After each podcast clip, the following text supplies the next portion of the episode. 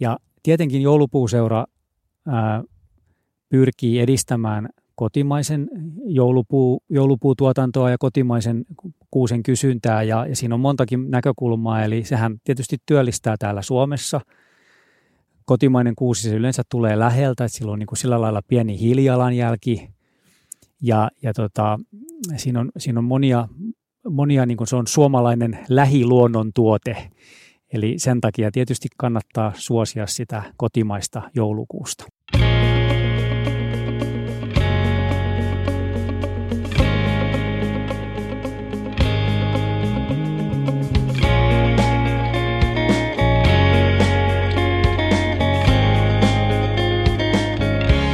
Tervetuloa Mättäälle! Tässä Metsäkeskuksen podcastin jaksossa äänessä on joulukuusia kasvattava Suomen joulupuuseuran Jussi Somerpalo. Juontajana Eetu Koho. Tässä jaksossa puhutaan joulukuusista. Vieraana Jussi Somerpalo, joulupuuseuran varapuheenjohtaja. Me ollaan nyt täällä sun viljelmällä. Tässä on niinku kuusta rivissä on isoa ja pientä. Niin kerros nyt vähän tästä viljelmästä. Miten tämä siis toimii? Tänne lyödään taimeen riviin ja odotellaan, että jossain vaiheessa niitä pääsee sitten joulupöytään kantamaan. No joo, tämän viljelmän tarina on mulle vielä aika tuorekin, tai tiedän kyllä historian, mutta tämä tuli mun hoitoon nyt tänä keväänä.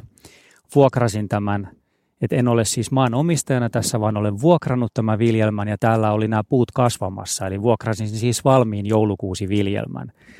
Että tässä edellinen, edellinen vuokraaja on tätä hoitanut, hoitanut ja tänne, tänne on istutettu aikanaan joulukuusiksi ja todennäköisesti on noin yksi sato tästä noin hehtaarin alasta sitten jo korjattu ja sen jälkeen tänne istutettu uusia tilalle. Eli täällä on nyt aivan pienistä taimista sitten tuommoisiin noin kolme, kolme neljä metrisiin kuusiin niin siltä väliltä. Ja, ja nyt tässä sitten mä jatkan tämän viljelmän hoitoa ja kyllä täältä tänä jouluna sitten jo lähtee myyntiin osa ja sanotaan, että noin tulevien eh, viiden vuoden aikana niin tämä pitäisi tulla tyhjäksi, jos kaikki menee suunnitelmien mukaan.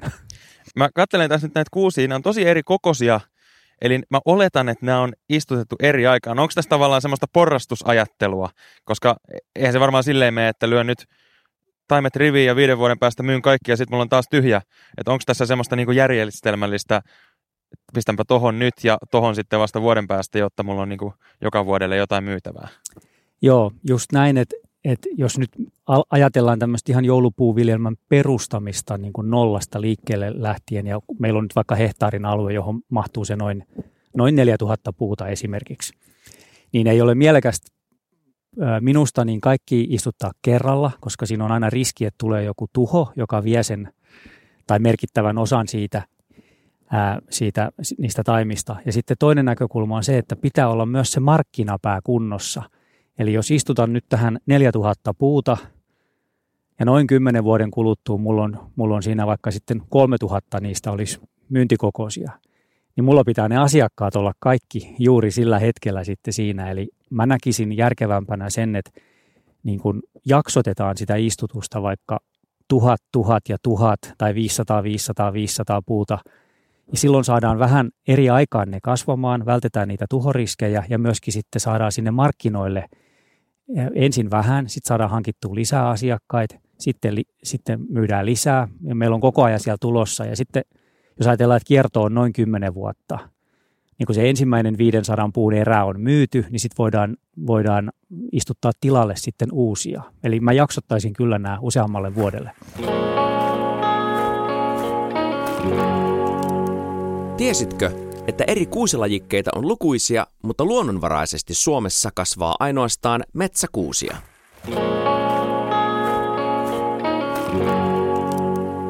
No miten sä puhuit tuossa, että on niinku tuhoja ja riskejä, niin kuinka moni noista puista niinku sit päätyy myyntiin? Tämä kotimainen metsäkuusi, Pikea abies, on, on melko viljelyvarma ja, ja ei sillä lailla ole niinku tuhoherkkä kuin meille vieraammat puulajit, mutta aina on vaara kevätahavat, hallat, ää, ähm, erilaiset eläim, eläimet, hyönteiset vaurioittaa näitä puita. Kasvu, kaikista ei ehkä tule, vaikka niitä leikattaisiin, niin se muoto voi kärsiä, latvoja katketa, monennäköisiä vaurioita tai vikoja voi tulla. Mutta mä nyt sanoisin, että jos 80 prosenttiakin siitä, siitä määrästä, mitä istuttaa, eli vaikka neljä viidestä puusta tulee, saa myyntiin, niin pitäisin sitä jo melko hyvänä. Ja kyllä niin kuin tätäkin viljelmää nyt tässä katsoo, niin täällä on tietynlaisia vikoja, mutta pääsääntöisesti tämä on erittäin hyvä. Nämä puut kasvaa täällä, nämä on, nämä on hyvän näköisiä ja, ja tämä paikka on oivallinen kuusen viljelyyn. Et mä odotan tästä niin kuin hyvää saantoa. Mitä, mitä tuommoinen niin kuusi vaatii, että siitä tulee sitten semmoinen niin täydellinen joulukuusi tai ainakin lähelle sitä?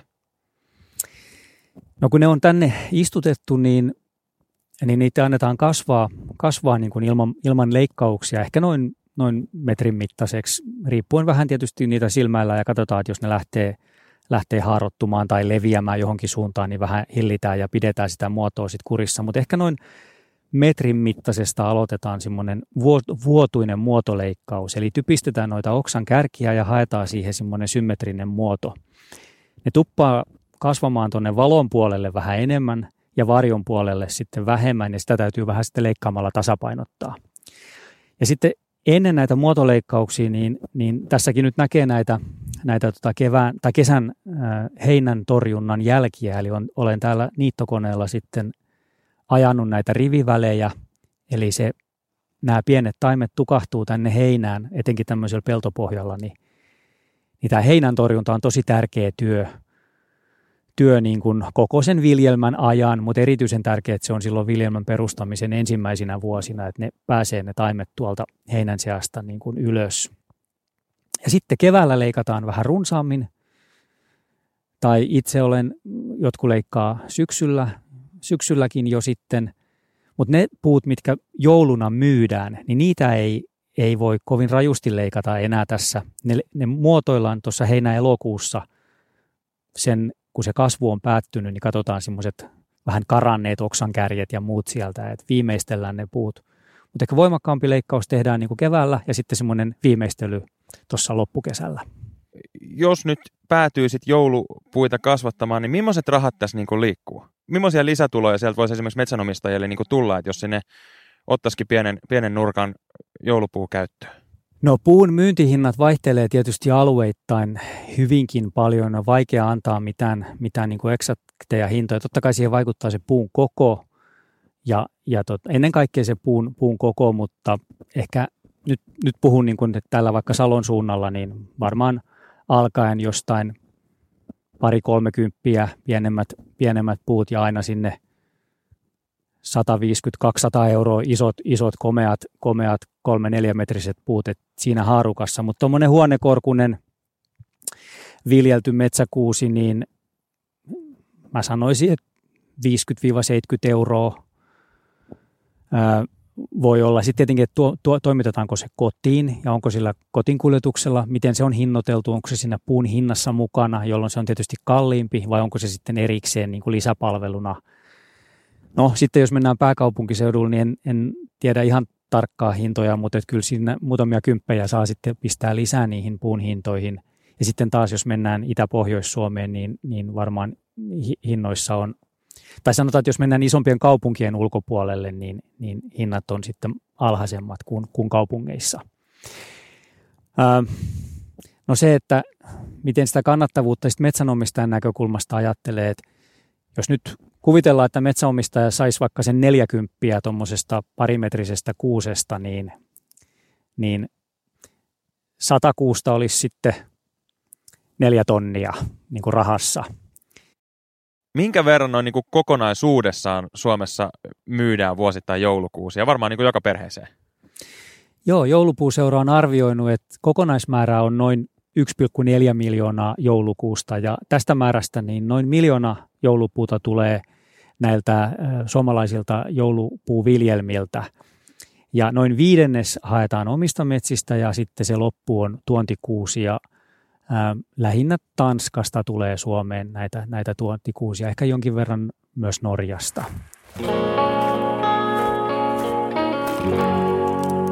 Tiesitkö, että joulukuusen metsästä hakemiseen tarvitaan aina maanomistajan lupa?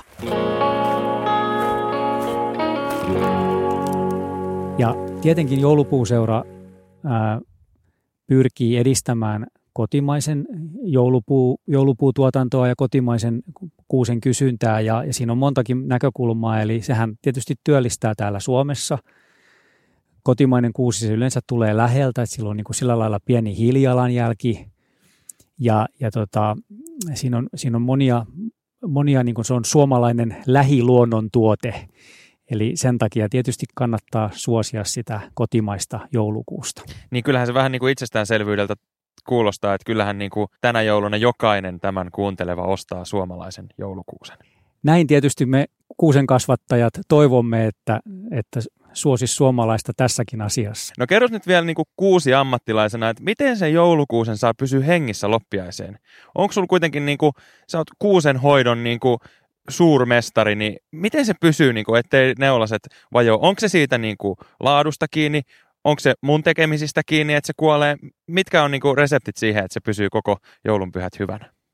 No, äh, jos oletus on se, että kuusi viedään lämpimään sisätilaan, niin, niin silloin sen pitää ehdottomasti olla äh, sula, kun se viedään sinne sisälle, eli jäätynyttä puuta ei saa viedä sisälle. Ja joulupuuseura ohjeistaa kuusen kasvattajia – että aikaisin kaatoajankohta olisi no, neljä viikkoa ennen joulua, eli siinä niin kuin itsenäisyyspäiväaikoihin yleensä aloitetaan sitten kaatamaan tai ehkä hieman aikaisemminkin. Ja sitten puita varastoidaan ulkotiloissa, että ne on hyvä, hyvälaatuisia silloin, kun ne tulee niin kuin myyntiin siinä joulun, joulun aikaan. Mutta jos on kovat pakkaskelit ja tosiaan puut, puut on jäässä, niin pitäisi hitaasti sulattaa jossain mielellään viileässä tilassa autotallissa tai lasitetulla parvekkeella ja, ja pistää tyvivesiämpäriin. Ja kun puu on sula, niin siitä tyveltä leikataan semmoinen sentin parin kiekko, että siellä on aivan tuore se leikkauspinta, jolloin ja sitten kuusi asetetaan jalkaan ja laitetaan vettä ja huolehditaan, että sitä vettä on siellä koko ajan, että se ei pääse välillä loppumaan, ettei se niin imase tyhjää. Niin tällä tavalla se kuusi lähtee niin kuin juomaan sitä vettä ja se iso kuusi, tuommoinen 2,5 metrinen kuusi voi useita litroja haihduttaa sitä ensimmäisenä päivänä. Ja on tosi tärkeää, että se kuusen jalka on riittävän tilava, eli sinne mahtuu vettä, tai sitten siinä on erillinen astia, josta lappoletkulla esimerkiksi se voi ottaa sitä vettä. Niin nämä on ehkä ne tärkeimmät, tärkeimmät että ei jäistä puuta sisään, sulatetaan, huolehditaan siitä kastelusta koko ajan, niin mahdollisuus onnistua on, on niin kuin hyvä. Mutta vuodet on erilaisia ja ne, ne vaikuttaa ne sääolosuhteet siihen, että miten ne puut kestää. Et, et sen olen havainnut tässä vuosien varrella, että toisina vuosina kestää paremmin, joskus vähän huonommin ja sitten tietysti puuyksilöiden välilläkin on, on vaihtelua.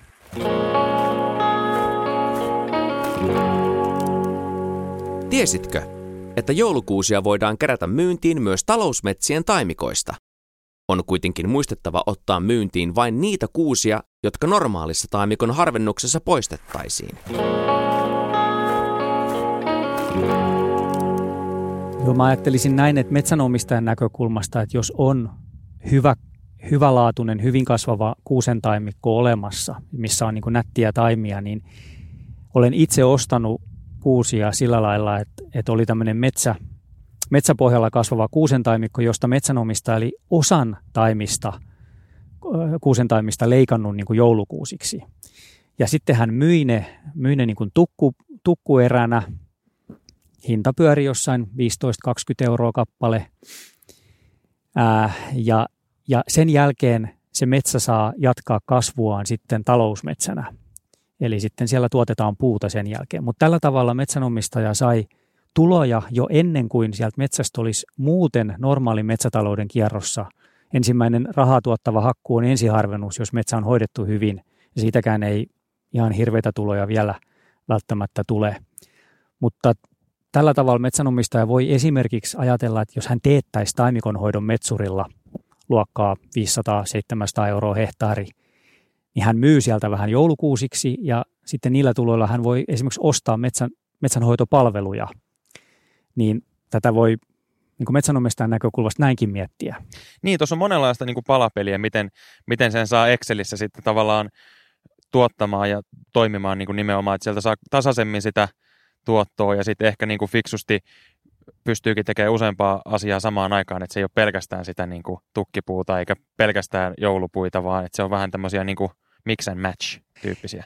Joo, puhutaan paljon nyt erilaisista luonnontuotteista, että Suomessa on, on mahdollisuus tuottaa ja kerätä monennäköisiä luonnontuotteita ja, ja tuossa edellisessä työssäni niin metsäkeskusprojekteissa niin ollaan tehty työtä sen eteen, että nämä kotimaiset luonnontuotteet ja niiden saatavuus, että sitä, sitä saataisiin lisättyä. Että esimerkiksi kuusista voidaan joulukuusen lisäksi niin saada havuja koristetarkoituksiin, leikkohavuja, kuusen kerkkää voidaan kerätä elintarvikekäyttöön, erilaisiin elintarviketuotteisiin, ää, pihka, mahla, koivunlehdet, eli sieltä metsästä niin kuin saadaan kyllä paljon muutakin kuin sitä runkopuuta teollisuuden tarpeisiin.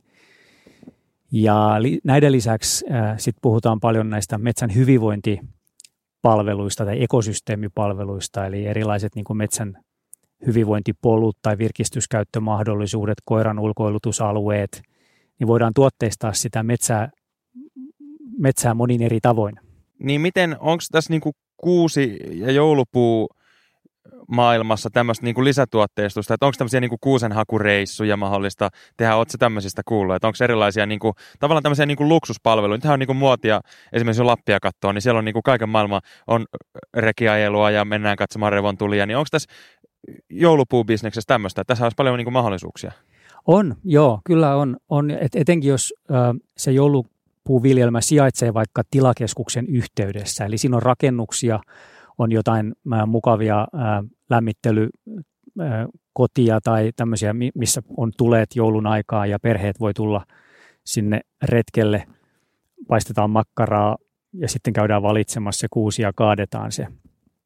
Ja tämäkin viljelmä sijaitsee ihan hyvien kulkuyhteyksien lähellä tässä, että tässä olisi ihan mahdollista, jos, jos näin maanomistajan kanssa tässä sovittaisi, niin tähän voisi järjestää tämmöisen kuusenhakuretken. Eli varaisi jonkun tietyn päivän ja sanoisi, että – tervetuloa valitsemaan ja kaatamaan täältä ja, ja sitten tästä saa käteen ja saa, saa hakea. Ja... Siihen tonttupukunen näyttelijä vähän heittämään joulujuttua ja muuta, niin tostahan tämä on niin kuin ihan koko perheen koko illan viihdepaketti. Joo, kyllä. Ja, ja varmasti ole... niin kuin ikimuistoinen. On, joo. Nämä on ollut suosittuja kyllä ja mä olen itsekin ollut usein joulukuusen joulukuusen tuottajien luona, siis joulupuuseuran järjestämillä retkillä ja tutustumassa erilaisiin tämmöisiä on nähty, nähty monennäköisiä paikkoja, että on kivoja just taukotupia tai laavuja sinne joulupuuviljelmän yhteyteen rakennettu ja on, on niin tuotteistettu sitä, että se ei ole pelkkä se joulukuusen myynti, vaan sitten siinä on just tätä oheistoimintaa. Sä mainitsit tuossa, että et, et silloin monestikin väliä, että se on, on niin hyvällä paikalla se viljelmä. Onko jotain muita tämmöisiä niin paikkakohtaisia vaatimuksia tai sitten taas toisaalta niin mahdollisuuksia? Esimerkiksi palsta läpi menee sähkölinja, pystyykö sinne alle pistämään joulukuusta pystyyn tai onko tämmöisiä niin kuin paikkaan sidonnaisia vaatimuksia tai sitten mahdollisuuksia? Kyllä, eli tämä nyt palsta missä ollaan, niin, niin tämä on todella, todella hyvä, että tässä on tämmöinen rinne, eli esimerkiksi vesitalous on täällä kunnossa, että täällä ei vesi seiso – tässä on tie, tie tähän helppo tulla niin kuin hoitotoimenpiteet tekemään. Täällä, täällä, täällä pystytään koneellisesti ajamaan rivivellä. Tässä on paljon, paljon niin kuin hyviä puolia. Ähm, sitten sitten tota, jos, jos on jossain vähän hankalammassa paikassa, niin mulla on esimerkiksi tuolla saaressa vähän sitten noita No se kuulostaa vähän hankalammalta. Niin, s- sitä Voin voi kuvitella sen soutuveneen täynnä kuusia, joka sieltä tulee sitten aina joulualla. Joo, siinä on se hyvä puoli, että sinne ei tule kuusi varkaita. Tai jos tulee, niin mä oon sanonut, että saa hakea. tota, sitten on niinku vaivaa, vaivaa nähnyt sen verran, että sitten on, sit on ansainnut sen kuusen. Eli, eli silloin hän ei voida järjestää mitään tämmöisiä oheispalveluita, jos se viljelmä sijaitsee niinku hankalan, hankalan yhteyden takana. Tiesitkö, että joulukuusia viljellään pääasiassa peltopohjilla ja esimerkiksi sähkölinjojen alla? Silloin viljelmien perustaminen ei aiheuta metsäkatoa. Sitten mainitsit nämä sähkölinjat, niin sähkölinjojen alla voidaan, niitä voidaan todella, maailmasta voi hyödyntää niitä. Ja muistaakseni on kolme metriä se pituusraja, minkä yli ei ne sähkölinjan alla kasvatettavat puut saa kasvaa. Mutta joulukuusihan sopii sinne hyvin, että että sitten ennen kolmen metrin pituutta, niin se sitten sieltä yleensä jo kaadetaankin, niin niitä voi hyödyntää. Siinäkin taas, että ne on sieltä jollain tavalla saatavissa sit joulun aikaan, että se, sinne on joku yhteys, ettei tarvitse kilometriä rahata niitä puita niin se on vähän pitkä selässä. pätkä useampaa kuusta lähtee metän läpi Kyllä se, joo, kyllä se on, että, tota, se, että jos niitä isompia määriä meinaa tuoda, niin semmoinen kaksi kolmemetrinen kasvatettu tuuhea kuusi, se painaa, ja varsinkin jos se on märkä, niin se painaa yllättävän paljon, että se alkaa käsissä tuntumaan, jos niitä sieltä niin kuin yksitellen raahaa niin use, jos useita oikein, satoja oikein metriä. korkea lumihanki, niin se vielä siihen päälle. Joo, sekin vielä, että jos sattuu semmoinen, että tulee iso, isot, tota, noi, isot lumisateet siinä juuri samaan aikaan, kun niitä puita, puita pitäisi sieltä viljelmältä korjata, niin nämä kaikki on semmoisia hyvä miettiä etukäteen, että miten se on saavutettavissa silloin, juuri silloin, kun niitä puita pitäisi sieltä hakea. No miten sitten, millaisia haasteita voi tulla vastaan? Käykö eläimet syömässä kuusia? Onko se se ukkosmyrsky, joka kaataa isot puut siihen kauniitten kuusien päälle? Mitä ne haasteet voi olla? No ehkä suurimmat niin kuin haasteet tai riskit liittyy näihin hyönteistuhoihin, että semmoinen hyönteinen niin kuusenneulas pistiäinen on muun muassa yksi sellainen, mikä vahingoittaa, että se syö noita neulasia ja sitten nämä kuivuu, nämä, nämä tota, tai niistä tulee niin kaljuja näistä viimeisistä tai näistä kasvaimista, mitä se pistiäisen toukka on syönyt. Ja se voi olla laajakin se tuho ja sen takia siinä kasvukauden al- alkupuolella, kun ne, ne toukat siellä liikkuu, niin on hyvä tai pitää tarkkailla näitä viljelmät. Jos alkaa niin kuin niitä esiintymään siellä, niin sitten, sitten pitää niin kuin ryhtyä torjuntatoimiin. Että nämä erilaiset tosiaan nämä hyönteistuhot. No sitten itse olen havainnut, etenkin siellä saari, saariviljelmällä, niin siellä on paljon noita kauriita ja peuroja, niin ne kaurispukki käy vahingoittamassa sillä lailla, että se hieroo sarviaan tuohon tai tuohon runkoon, että se merkkaa sitä reviriään. Ja se katkoo siitä sitten oksia ja sen jälkeen se on niin kyllä pilalla sitten ainakin siltä kohtaa, että ehkä sieltä latvasta sitten saa, saa pikkukuusen vielä, mutta mut se, on, se on yksi.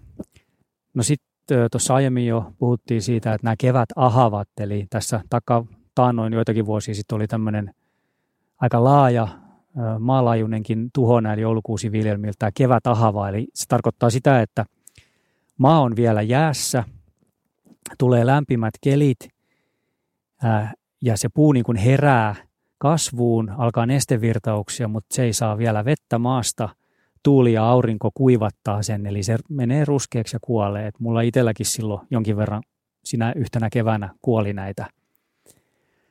No lumi saattaa tietysti painaa, painaa niitä ja viottaa noita latvoja. Linnut, räkättirastas muun muassa tykkää tehdä pesiään noihin kuusiin ja sitten se keikkuu tuossa latvan päällä, niin se saattaa tuota latvaa, latvaa niin kuin katkoa sitten se linnun paino. Et erinäköisiä kyllä, kyllä tuhoja on, että et se vaatii semmoista niin kuin hereilläoloa ja tämän viljelmän tarkkailua ja sitten torjuntatoimia tarvittaessa. Et. Niin sä sanoit, että sä teet tätä sivutoimisena, niin minkä verran sulla menee aikaa tämän hehtaarin palstan hoitamiseen? No mä en ole, mä en ole nyt vielä ihan tätä sit päässyt sillä tavalla, vähän tein tuossa työajaseurantaa, että kun mä näitä keväällä leikkasin, tämä oli päässyt vähän karkaamaan nämä muoto täällä, että se oli vähän työlästä leikata, mutta mä siinä vähän laskeskelin, että semmoinen 50-100 puuta tunnissa, tietenkin riippuen vähän, että minkä koko siinä puut on, niin tavallaan toi leikkaaminen. No sitten mulla meni täällä, tämä on nyt tosiaan sen noin vajaa hehtaarialue, niin kävin sitten niittokoneella täällä leikkaamassa nämä rivivälit, niin tein sitä sitten iltaisin tässä töiden jälkeen, niin yhden viikon illat ja sitten ne viikonlopun päivät, niin täällä oli todella paljon sitä työtä, että piti vähän tuolta riviväleistä sit poistaa puita ja muuta, että oli ehkä nyt tänä kesänä vähän normaalia työlämpi, mutta nyt kun mä saan tämän niin kuin hyvään kuntoon, niin jatkossa tämä on helpompi todennäköisesti hoitaa. Mutta ihan tarkkaa tuntimäärää en ole edes uskaltanut laskea. Että tota, Et ei se ihan ilmaiseksi tule. ei se kyllä tule, että, että jos joku on mulle joskus sanonut, että – No siitähän sä helpot rahat otat, että pistät vaan taimet, taimet tota kasvamaan ja otat sitten puut sieltä myyntiin ja sitten silittelet seteleitä ja joo, se tuntuu vähän ikävältä, että kun tietää, että kuin työ, kuinka paljon työtunteja näihin sitten kuitenkin, kun jokaista puuta käydään tuossa sen kymmenen vuoden aikana, niin aika monta kertaa sen puun ympäri kierretään ja sitä, sitä hoidetaan ja leikataan ja sitten tätä heinän torjuntaa ja sitten sitä myyntityötä ja muuta, että kyllä siinä niin kuin työtä riittää. Et, et tota, Mutta ahkeralle, viitselijälle, metsänomistajalle tai muulle kiinnostuneelle, niin, ja jos tykkää tämmöisestä ulkotyöstä ja fyysisestä työstä, niin, niin tota, mikä siinä? Sä oot nyt parikymmentä vuotta pyörinyt joulupuiden ympärillä ja kasvattanut niitä, niin onko sulla semmoista hyvän kuusen reseptiä? Mistä syntyy hyvä, ehkä jopa täydellinen joulukuusi? No sanotaan, että se syntyy varmaan siitä, siitä että se, ensinnäkin se kuusen perimä on kohdalla, että se on, se on niin hyvä, hyvät lähtökohdat jo onnistua. Että me, meillä Suomessa niin jalostustoiminta on keskittynyt tietysti tuottamaan laadukasta puuaineesta sinne teollisuuden tarpeeseen. Ja tässä olisi ehkä vähän eri tarpeet tässä kuusi hommassa. Et, mutta et, et se on alkuperältään niin kuin hyvä. Ja sitten se kasvupaikka on tietenkin siihen kuusen kasvatuksen sopiva. Eli, eli äh, tarkoitan sitä maapohjaa ja sitten vesitalous pitää olla kunnossa. Valoa pitää olla riittävästi, että toi neulanen, että jos se kasvaa varjossa, niin on, on kyllä havainnut, että niistä tulee semmoisia vähän – valjuja ja lyhytneulasia, eli valo, sopiva tiheys, ja kyllä se sitten on se kuusenviljelijän niin kuin viitseliäisyys ja tietotaito, eli miten sä leikkaat sitä puuta. Ja se, se tulee niin kuin kokemuksen kautta sitten, että sä katot sitä puuta, osaat niin kuin katsoa, että mistä sitä leikataan. Ja, ja tota, näistä, näistä niin kuin kaikesta se, sitten se syntyy, kai se täydellisen joulukuusen resepti. Tätä podcastia on rahoittanut Euroopan maaseudun kehittämisen maatalousrahasto osana hyvinvointia metsän elinkeinoista hanketta. Sanoit, että siinä niin kuin marras joulukuun taitteessa ruvetaan niitä puita sit valmistelemaan sinne niin kuin myyntiä varten, niin kuinka kiireistä aikaa se on? Siinä ei varmaan niin kuin muita töitä ei hirveästi. No kyllä mäkin yleensä pyhitän nämä, nämä niin kuin loppusyksyn viikonloput, että täälläkin nyt seuraavia vaiheita, niin kuin mitä, mitä en ole vielä ehtinyt tekemään, olisi ehkä pitänyt jo olla tehtynä, niin nämä pitää nyt merkata, niin kuin laskea täältä nämä, mitä tänä jouluna täältä otetaan – merkata ne, niin kuin pituusluokitella, että mä tiedän, että minkä kokosta puuta kuinkakin paljon. Tänä vuonna mä todennäköisesti en täältä vielä tukkuun myy, mutta jatkossa sitten myyn, myyn myös tukkuun, jolloin mulla pitää olla sitten täällä ne jo niin kuin lohkot merkattuna, että tältä alueelta nyt tässä näin, näin ja näin paljon puuta, ja sitten tukkuostajat voivat tulla täältä sitten valitsemaan niitä. Eli ne, se pitää niin kuin laskea se määrä, laputtaa, liputtaa ne puut, luokitella. Ja sitten tota noin, siinä itsenäisyyspäivän aikaan niin, niin aloitetaan sit sitä kaatoa täällä, että et tota, kerätään myyntiin tulevat puut, kaadetaan, kuljetetaan, sukitetaan noihin verkko, verkko ja sitten kuljetetaan myyntipaikoille tai välivarastoihin, että et monen näköistä tehtävää tässä kyllä vielä on jäljellä ennen kuin sitten ollaan siinä, siinä että se puut ovat valmiita sit, tai sitä joulua koristamaan. Ja joulukuusen viljelijälle se joulupäivän aamu on ehkä sitten se, se milloin voi vetää happea ja, ja tota, homma on tehty, tehty ja sitten on vähän rauhallisempaa hetki. No mutta toi alkaa kuulostaa siltä, että nyt kun tässä tosiaan loppusyksy eletään, niin mun on ehkä parempi päästä sut tonne viljelmän kimppuun.